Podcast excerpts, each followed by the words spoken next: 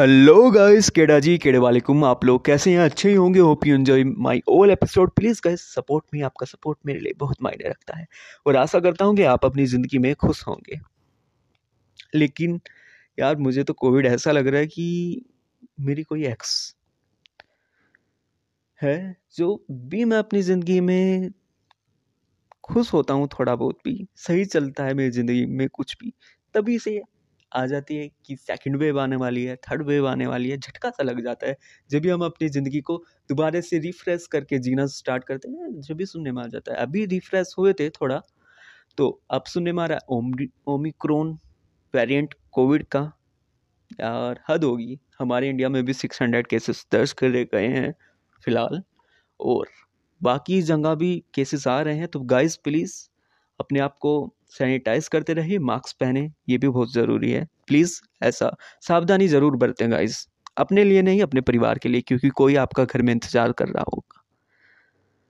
घर में एक बीमार होता है, लेकिन परेशान पूरा घर हो जाता है। तो उस चीज़ को थोड़ा दिल में रखा कीजिए और दिमाग में भी, और सावधानी ज़रूर बरता कीजिए।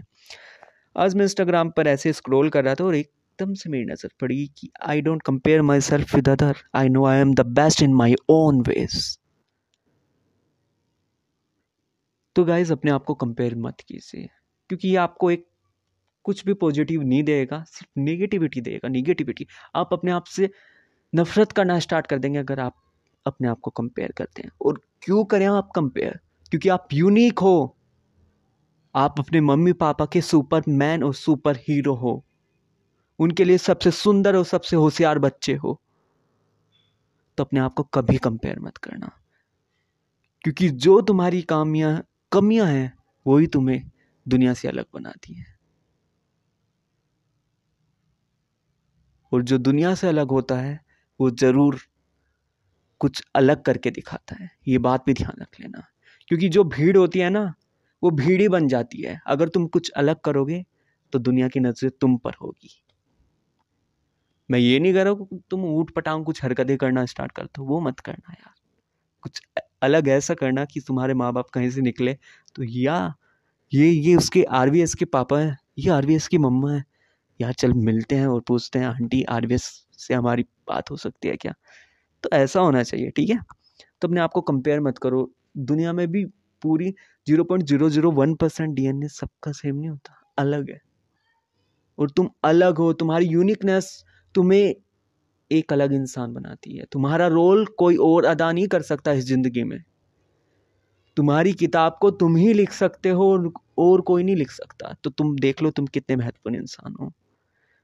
तो don't compare yourself because you are the best in your own ways जो तुम कर सकते हो, वो दूसरा नहीं कर सकता।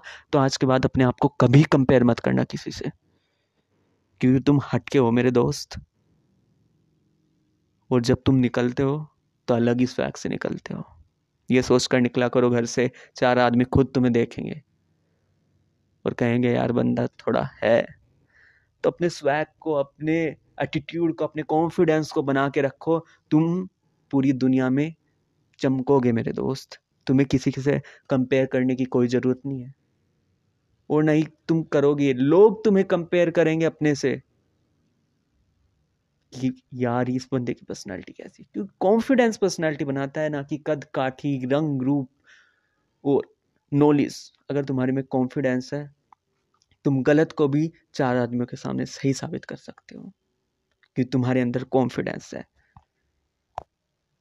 तो गाइस यही था कि अपने आप को कंपेयर मत करें और अपने आप को बूस्टअप रखें और सबसे बड़ी बात कॉन्फिडेंस में रहें। धन्यवाद।